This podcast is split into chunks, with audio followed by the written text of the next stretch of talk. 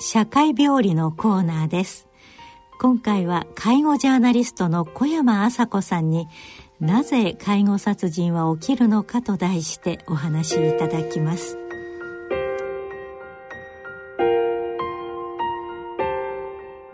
こんにちは。介護ジャーナリストの小山麻子です。え本日は私が監修をいたしましたなぜ介護殺人は起きるのかという宝島社からのムック本についてえ話をさせていただきたいと思います。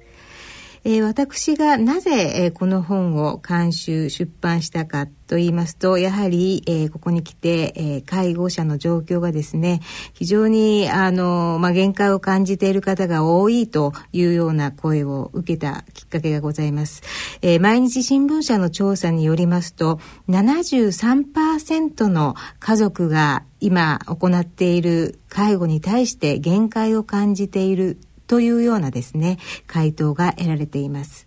そして一方年間10万人の介護離職というのも非常に問題になっていますそして離職したことにより、えー、経済的に非常に、えー、困窮していくというようなことで、えー、なかなか生活も不安定になるといったことが介護の事件の引き金になっているというようなことも分かってきました。えー、この本について、えー、章立てを紹介させていただきますと、えー、まず、えー、1章目はですね家族が疲弊する介護の現場ということで、えー、家族がどれだけ負担を抱えているのかあるいは認知症の方がですね増加することによって家族は、えー、これまで、まあ、体のお世話ああるいは、えー、食事、えー、とかですね生活のお世話だけを、まあ、メインとする介護であったんですけれどもそれだけでなく認知症の方の介護というのは、まあ、例えば徘徊をされたりあるいはその暴力があったりといったこともありますので、えー、また、えー、その負担もですね非常に重いというようなことがあります。えー、こういったた家族が疲弊している介護の現場の、えー、現状をデータとともに紹介する。それが第1章になります。そして第2章はですね、問題は制度か活用できない介護者かというところで、えー、介護のですね、離職ゼロに向けての政策、あるいは休業制度、えー、長時間労働などを踏まえてですね、こういったあ制度について、えー、語っています。えー、そして、えー、もう一点は、介護保険制度の問題点とか、えー、介護殺人の裏にあるものっていうようなことも触れています。そして、え第3章は、まあ、こういった介護殺人という悲劇を生まないためにはどうしたらいいのかというところで悲劇を生まない介護というところで、えー、在宅介護で伝え使えるアイディアですとか、えー、手抜きをすることは決して怠惰ではないんだよっていうようなことを、えー、書いています。そして、あの、この本の大きな特徴としましては、実際に、えー、これまで起きた介護殺人のケースについて、えー、具体的事例とともに紹介しているということがあります。えー、いくつか、まあ、主に5ケース紹介していますけれども、この中には、まあ、私が20年介護の現場を取材していますけれども、えー、だいたい10年ほど前からですね、こういった介護の事件が起きると裁判を傍聴をして、あるいはルポを書いたり、心中あるいは殺人の現場に足を運んできたことがございます。そういったことをあの紹介する事例が一つと、またあの社会的にも注目された事件をピックアップして、えー、具体的に、えー、紹介しています。で例えばまああの2006年に起きた京都伏見認知症母殺害心中未遂事件というものがございました。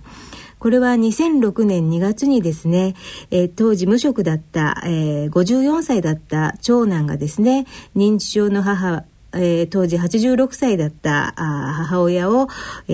ー、首を絞めて殺害したという事件で自身も死のうとしたんですが未遂に終わったという事件でした。この長男はですね、えー、なんとか母親の介護を続けていくようにですね仕事も休職して介護に当たっていたんですけれども収入があどんどんなくなっていってしまって、えー、生活保護を申請するに至ったんですね。えー、ところがあの休職ということが理由だというところで生活保護が認められず、えー、生活が非常に、えー、困窮していきまして母親を殺害した時にはですね手元にわずかな小銭とあとそしてコンビニで買ったあパンがあってパンとジュースがあってそれをね母親に最後に与えてそして、えー車椅子をね押して、えー、川べりを歩いてですねそこで、えー、母親の首を絞めて殺害したと非常に悲しい事件が起きました。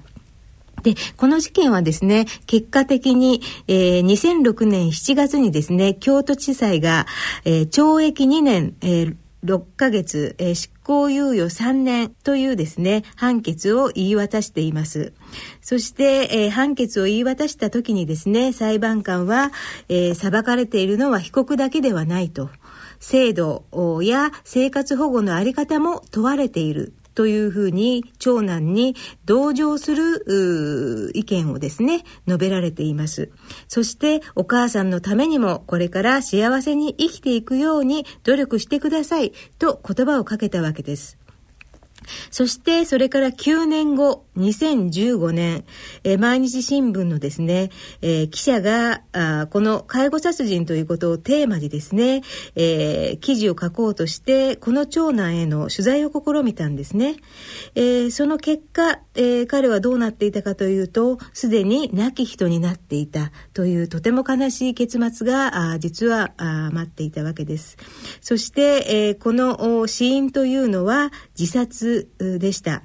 琵琶湖からですね身を投げたというような、えー、悲しい結果になっていますそして所持金は数百円そして一緒に焼いてほしいというメモを添えた母親と自分のへその緒が身につけていた小さなポーチから見つかったというところです。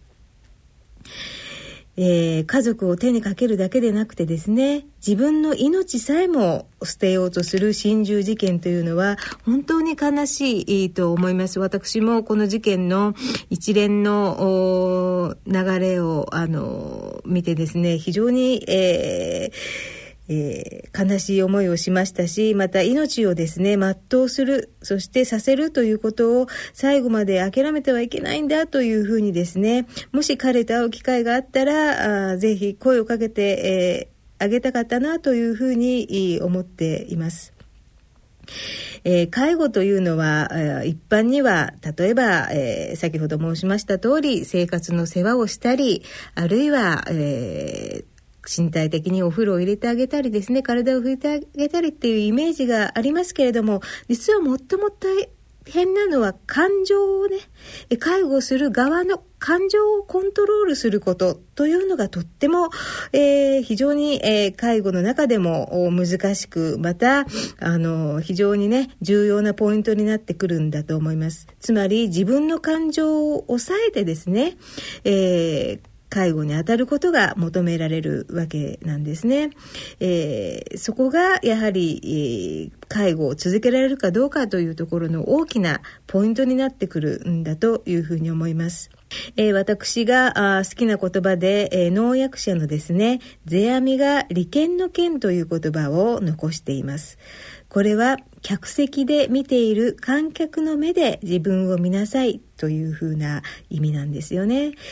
えー、とかくその、まあ、介護という現場に行くと私たちは目の前のことしか見えなくなりますけれどもそこを一歩俯瞰した目で見るっていうこともとても大事なのではないかというふうに考えています。そして、あの、介護の殺人っていうのは、まあ、一般の殺人とはまた違ってですね、えー、初犯のケースもとても多くて、今まで、あの、殺害とは無縁の方が、あ手をかけてしまう、殺めてしまうっていうようなこともあります。これも一つ介護殺人の大きな特徴だろうというふうに思います。で、まあ、あ介護というのは今までその家族が行うものっていうような、まあ、あの、社会的なね、えー、イメージもありましたけれども、家族がすることが、あのその家族にとって、えー、ベストな方法じゃない場合もあるわけですね。例えば幼い頃、親から虐待を受けたり、あるいは親と険悪な関係であったりすると、それが、あの、介護をしたことによって改善されるというわけではあないケースも往々にしてあるわけです。ですから家族が介護するというようなですね、えー、認識あるいはイメージも、えー、必ずしもそれは当てはまらないというようなこともこの本で、えー、述べています、えこれから介護にですね、まあ、当たろうとする方そして、え介護というまさにですねこの現場にいる方にとっては非常にまああの参考となる、え情報も盛り込んでいると思いますのでぜひ、えー、お手に取ってご覧いただければというふうに思います。